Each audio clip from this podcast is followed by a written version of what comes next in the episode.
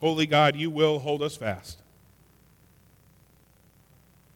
Precious God, you have called us to follow in the way of your risen Son.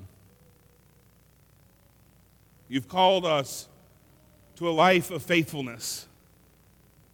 You've called us to a life of obedience. You've called to us to care for those who are our companions. As we get started this morning, we're going to be in John.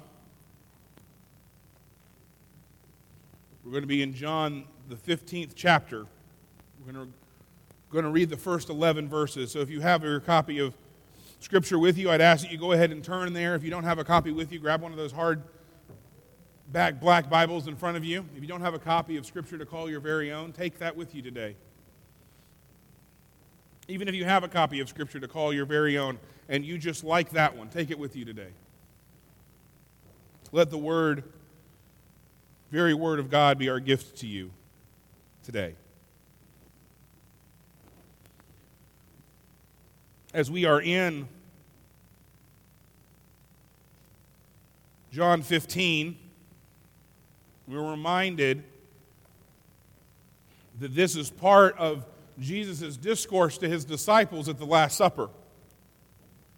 This is the last night that Jesus is going to be with his disciples, and these are some of the words that he has for them, these words that we find in John fifteen. Will you stand with me as we read God's Word together?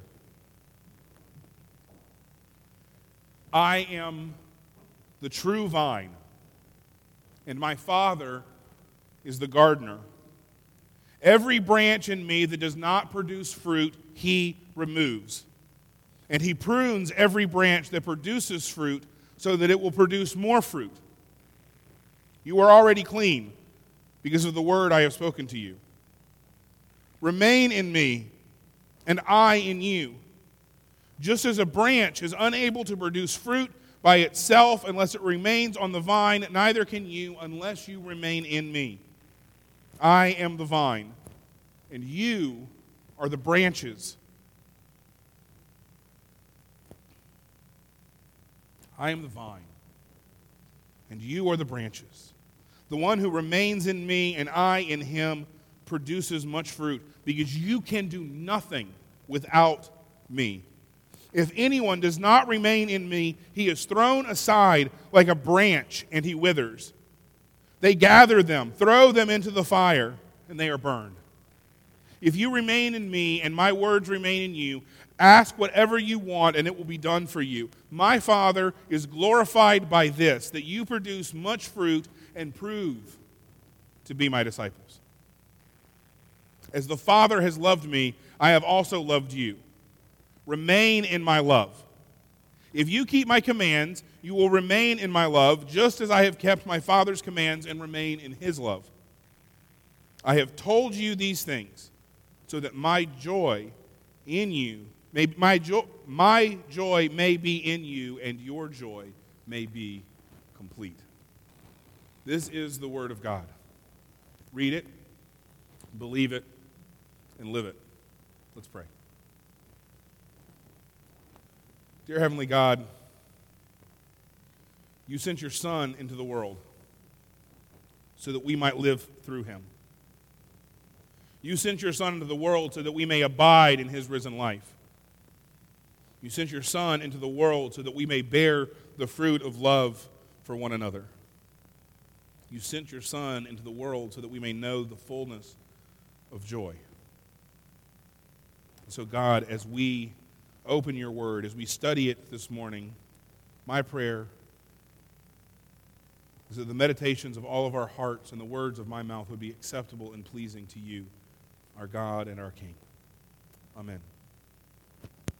You may be seated. You know, one of the ironies of the contemporary age is this. We are told over and over and over again that the best thing that we should do is follow our joy, follow our bliss, do what makes us happy. You've heard all of these things, right? Just a few years ago, there was a, a, a lady from Japan who everybody got super enamored with. Uh, her name was Marie Kondo. She was telling us all how we could live simplified, clutter-free lives. And and what was her mantra, right? Remember, you, you pick something up and you ask, does this spark joy? And if it doesn't spark joy, you were to throw it out. You were to get rid of it. Well, interestingly, in the years since, Marie Kondo has had three children, and she came out this week and saying, yeah, I've given up on trying to be clutter-free. Because here's the thing.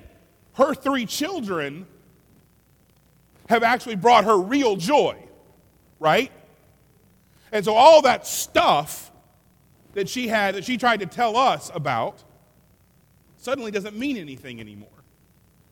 But, but why was she so in vogue for the fifteen seconds that she was? I mean, I think part of it is we were all stuck at home watching Netflix because of COVID. It's the same reason we all know about the Tiger King. None of us would know about it if it hadn't been for COVID. But the other thing is, she was speaking into the, the, the, the age. What sparks joy? As if, apart from Christ, any human being could know what sparks joy. And so the irony of this age is this. We're told over and over and over and over again, what sparks joy? Follow your bliss. Be happy. There's nothing higher than being happy, and yet we're all miserable.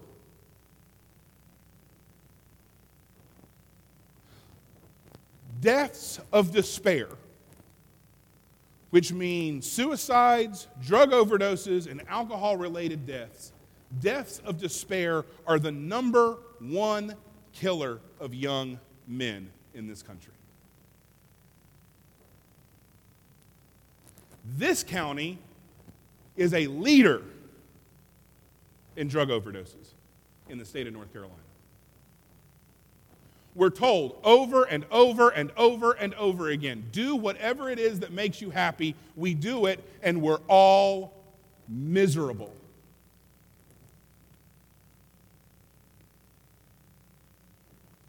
Because apart from Christ, we cannot know what true joy is.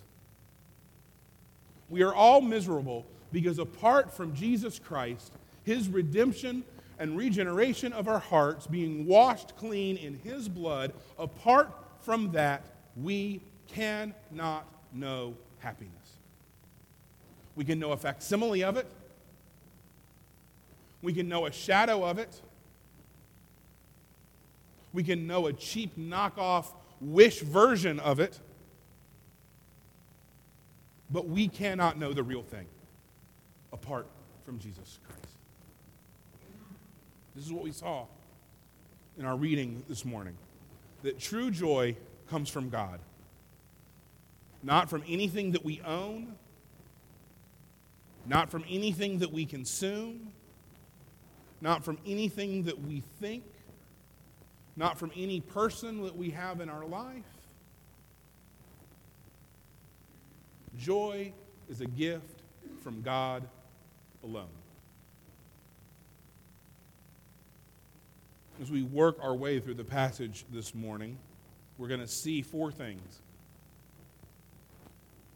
We're going to see four things that lead to joy and happiness. First of all, we have a caretaker. Second of all, we have a call to cleanliness. Third, we have a call to cooperation. And finally, we have a call to consecration. I feel like a real Baptist this morning. My points all alliterate. First, the caretaker. We start in verse fifteen with this last of seven I am statements from Jesus in the book of John. I am the true vine. Seven times in the book of John, Jesus has uttered the words, I am. Seven times in the book of John, Jesus has reminded us that he is God. I am. And here he's saying that he is the true vine. What does it mean when he says he is the true vine? Well, if we're to go back into the Old Testament and we're to look and we're to see who the vine of God is over and over again in the Old Testament, especially in Isaiah, we see that the vine is Israel, the nation of Israel, those who are to carry God's promise into the world. Those who are to be the redemption of the world, those who are to be the renewers of the world. Israel, the nation of Israel, is called the vine. And now Jesus shows up and he says, I am the true vine. Because Jesus is, is what ultimately and finally fulfills the purpose of the nation of Israel. In Jesus, the promise made to Abraham is complete. He is the true vine, just as he is the true sacrifice and the true high priest. He is the true vine. Christ is the vine, the Son is the vine, and the Father is the gardener. The Father is the caretaker. And as such, it is the Father that removes the part of the vine that is unhealthy. It is the Father who comes in, and every branch that does not produce fruit is removed. But then what happens? Even those of us who produce fruit, even those who produce fruit, we're told he prunes. If any of you have ever had a plant that needed to be pruned on a regular basis, you know what happens, right? A plant gets healthier when you cut it back, when you prune it, when you take care of it. Once those, once those flowers are off the azaleas, what's the best thing that we can do for those azalea bushes? It's to prune it back, right? Because when we prune it back, what happens? It comes out healthier and shapelier and with more blooms on it than it did the previous season, if we if we prune. So even, even the, the fruitful branches get pruned. See, we have a caretaker. The vine has a caretaker. I think sometimes we think that we're the ones who need to police the boundaries of the church. We're the ones who need to say who's in and who's out. We're the ones who need to decide what we're going to do and what we're not going to do. We think that it's all about us. In fact, we even say the words, this is what? My church. I want you to remove that language from your mouth. It is not your church. This is not your church. You know why? Because you didn't buy this church with your blood. Christ bought this church with his blood. It is Christ's church. It is not ours. We are stewards. We are servants who are called to, to take care of it in his absence. But it does not belong to us. We are not the caretaker. We are not the, the owner. God, the Father, is the caretaker.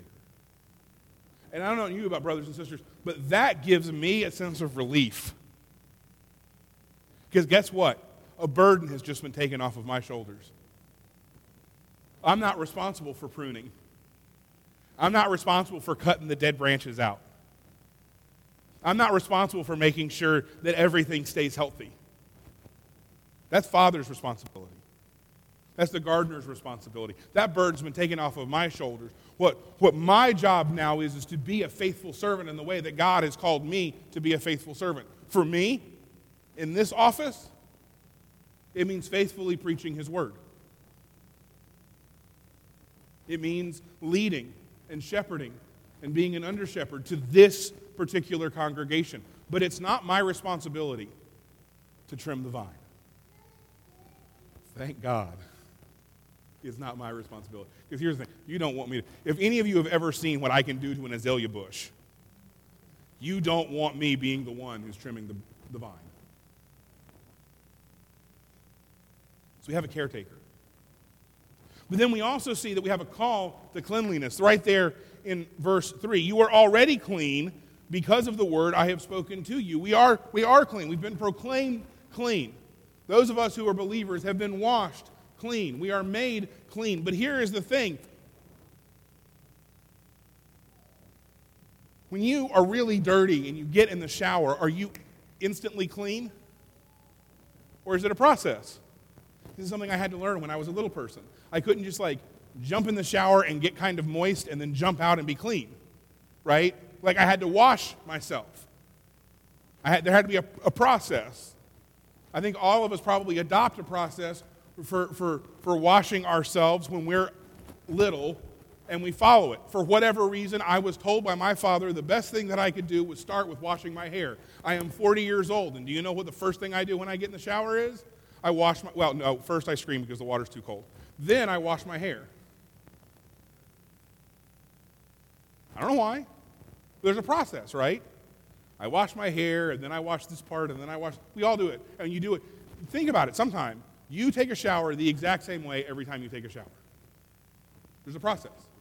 There's a process to getting clean. There's a process to cleanliness. And so, yes, God has made us clean, absolutely. And it's only God who can declare us clean, but we still have to participate in that. We have to cleanse our own actions. We have to cleanse what we do outwardly in the world. We do that by walking in the Spirit. When we walk in the Spirit, God cleanses us and cleanses our actions.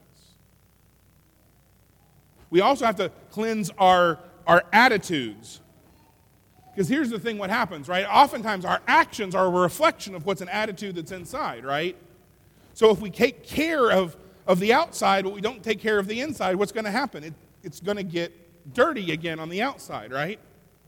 So we've got to cleanse our attitudes. But here's the other thing with an attitude. Not only does it affect what you do, it also can affect how you feel inside, right? Our attitudes can control us. Our attitudes can, can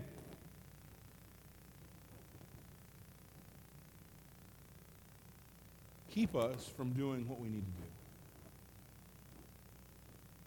We start on the outside, we cleanse our actions, and, and then we move a little inside and we, we cleanse our attitude. But finally, we, we have to be cleansed in our affections. What is it that you want? What is it that you desire? One of the, the tragedies to me of the contemporary church is this. We've told people that all they need is Jesus. And so what they do is they come in and nothing changes inside. And just instead of asking the universe for the big fancy car, they start asking God for the big fancy car. Their affections haven't changed.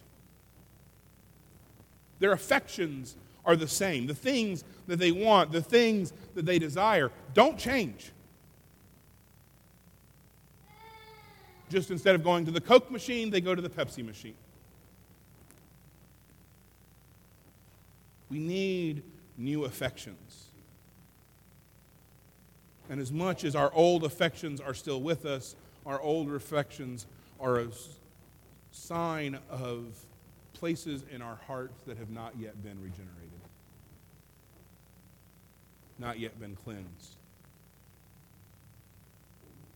So if we cleanse our affections, if we're cleansed and changed in what we desire, then our attitudes will be cleansed and our actions will be cleansed. So we see that we have a caretaker. We see that we have a call to cleanliness. And then in verses four, five, and six, we see that we're, we're called to cooperate, to be a part of this thing with God. Verse six says this, if anyone does not remain in me, he is thrown aside like a branch and he withers. They gather them and throw them into the fire and they are burned. If you remain in me and my words remain in you, ask whatever you want and it will be done for you. See, we're to have fellowship with Christ.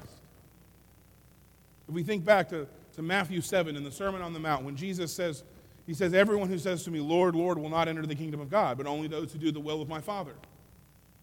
And on that day, there will be people, and they will say, didn't we do this in your name, and didn't we do this in your name, and didn't we do this in your name? And my response to them will be, I do not, what? Know you. We're called to be in relationship, in fellowship with Christ, to be in Him. Not just to, to say that He's great, not just to lift His name up, not just to, to say, Lord, Lord. Scripture tells us that every tongue will confess and every knee will bow. Not just those who are in relationship with Christ. Scripture tells us that even the demons know that Jesus is Lord. Saying that Jesus is Lord, brothers and sisters, is not enough. You must be in relationship, in fellowship with Him. You must abide in Him. You have to depend on Him. This is what we see here, right? Those who are cut off wither. Those who are separated from Christ die. The camellias have been blooming. If you go home and decide that your camellia is done blooming and it's time to prune them, and you cut a branch off of your camellia tree and you just let it sit there and rest on the ground, what will happen to it? It will wither and it will die.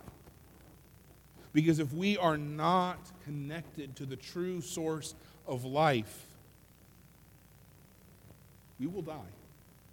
Without God, we are nothing. Without God, without connection to Him, without relationship with Him, without abiding in Him, we are cut off from the source of life. We will wither, and we will die. And it doesn't matter how much we look like life on the outside. It doesn't matter how much we smile. It doesn't matter how many inches we lift our truck. It doesn't matter how many vacations we take. It doesn't matter how many beers we drink. It doesn't matter what we do on the outside that might look like life. If we are cut off from God inside, we are dead. But here's the thing. Apart from Him, we are nothing. But with Him, with Him, we can do anything.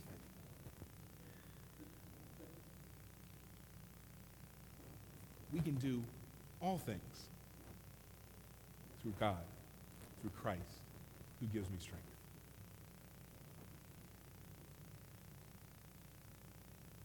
And when we are dead, when we do not depend on God, we are headed for destruction. We are headed toward a life, toward a fate of being cast aside and burned. As we saw Jesus say a few, a couple of weeks ago in the Gospel of Luke, repent or perish. Those are our options. Repent or perish. So we see that we have a caretaker. We see that we are called to cleanliness. We are see that we are called to cooperation. We, we are to be part of this relationship with God. And finally, we see that we are called to consecration. Yes, we must remain in Jesus, and His Word must remain in us. And the way that we do that, brothers and sisters, is through prayer. The way we remain in Jesus, the way we know Him. How do you get to know somebody? You talk to them. You spend time with them. You converse with them. Sometimes, when they meet you for the first time, they think you are a loud, boorish jerk. And then she got to know me, and she found out that I am loud, and I am perhaps boorish, but I'm not a jerk. Most of the time. Some of the time. Every now and then, I'm not a jerk. But we, we got to know each other because we, we conversed with each other. We got to know each other because I saw this thing that she did, and I was interested in it, and I asked her about it.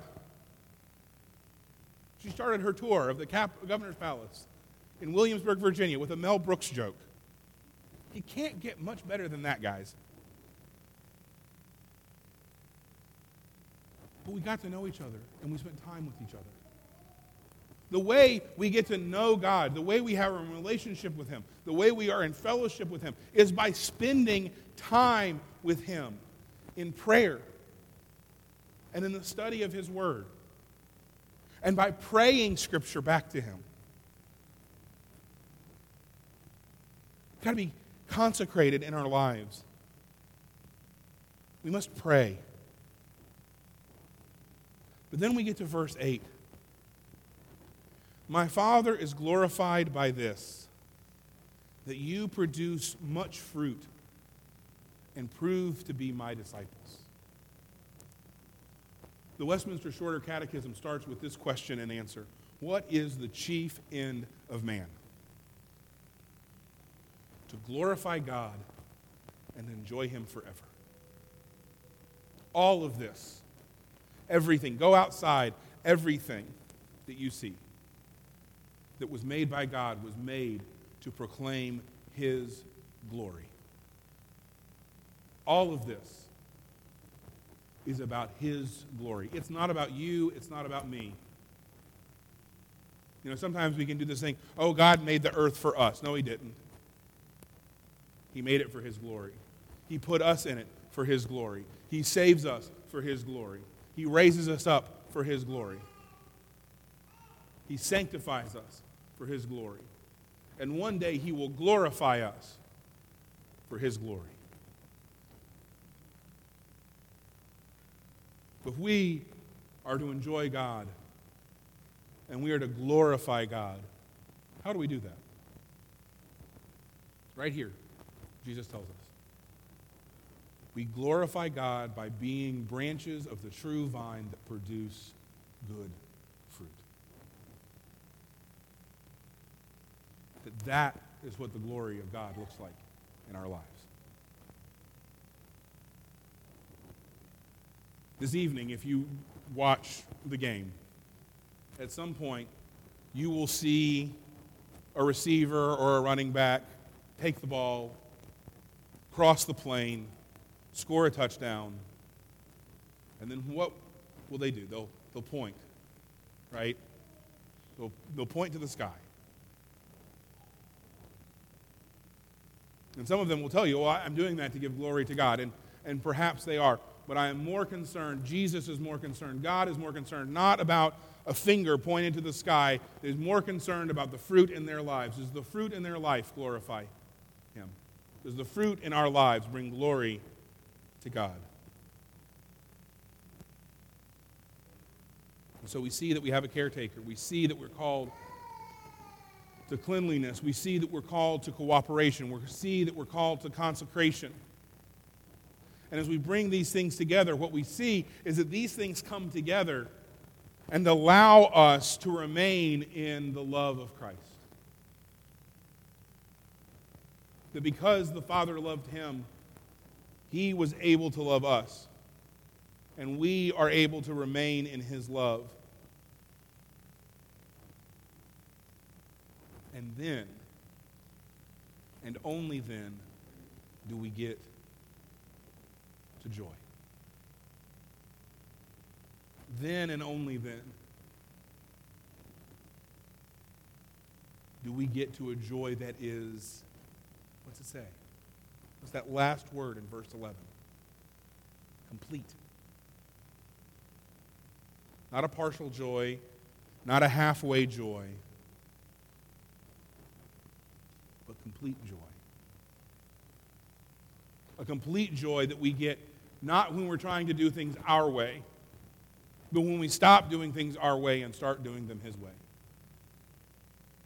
Brothers and sisters, we want to see an end to the deaths of despair in our community and in our country.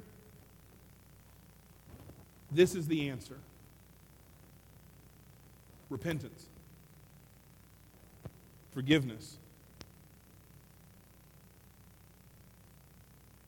renewal, salvation.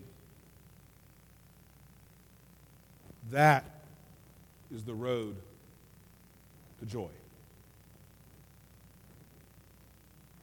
That is what we will do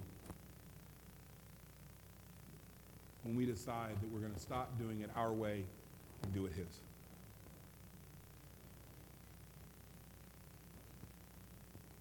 My prayer is this. My prayer this day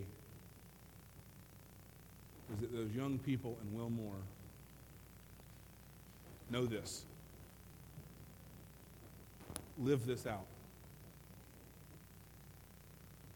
And affect all of the other young people in this country. They've done it before. They can do it again. And my prayer for us is this. Do we want to see Fairmont change? Do you want to see your children and grandchildren grow up in a community and in a world where the number one cause of young men is something other than despair? Then you have no choice than to preach Christ and Him crucified. That's the answer. The answer isn't a social policy. The answer isn't a politician. The answer isn't a government program. The answer isn't a new food pantry. The answer is none of those things. And some of those things might be good. Some of those things might be bad. The answer is Jesus. The answer is the gospel. And only through Christ will joy bloom again in our hearts. That is the foundation upon which we must stand. Our hymn of invitation is hymn number three hundred thirty-eight, How Firm a Foundation. Brothers and sisters, this is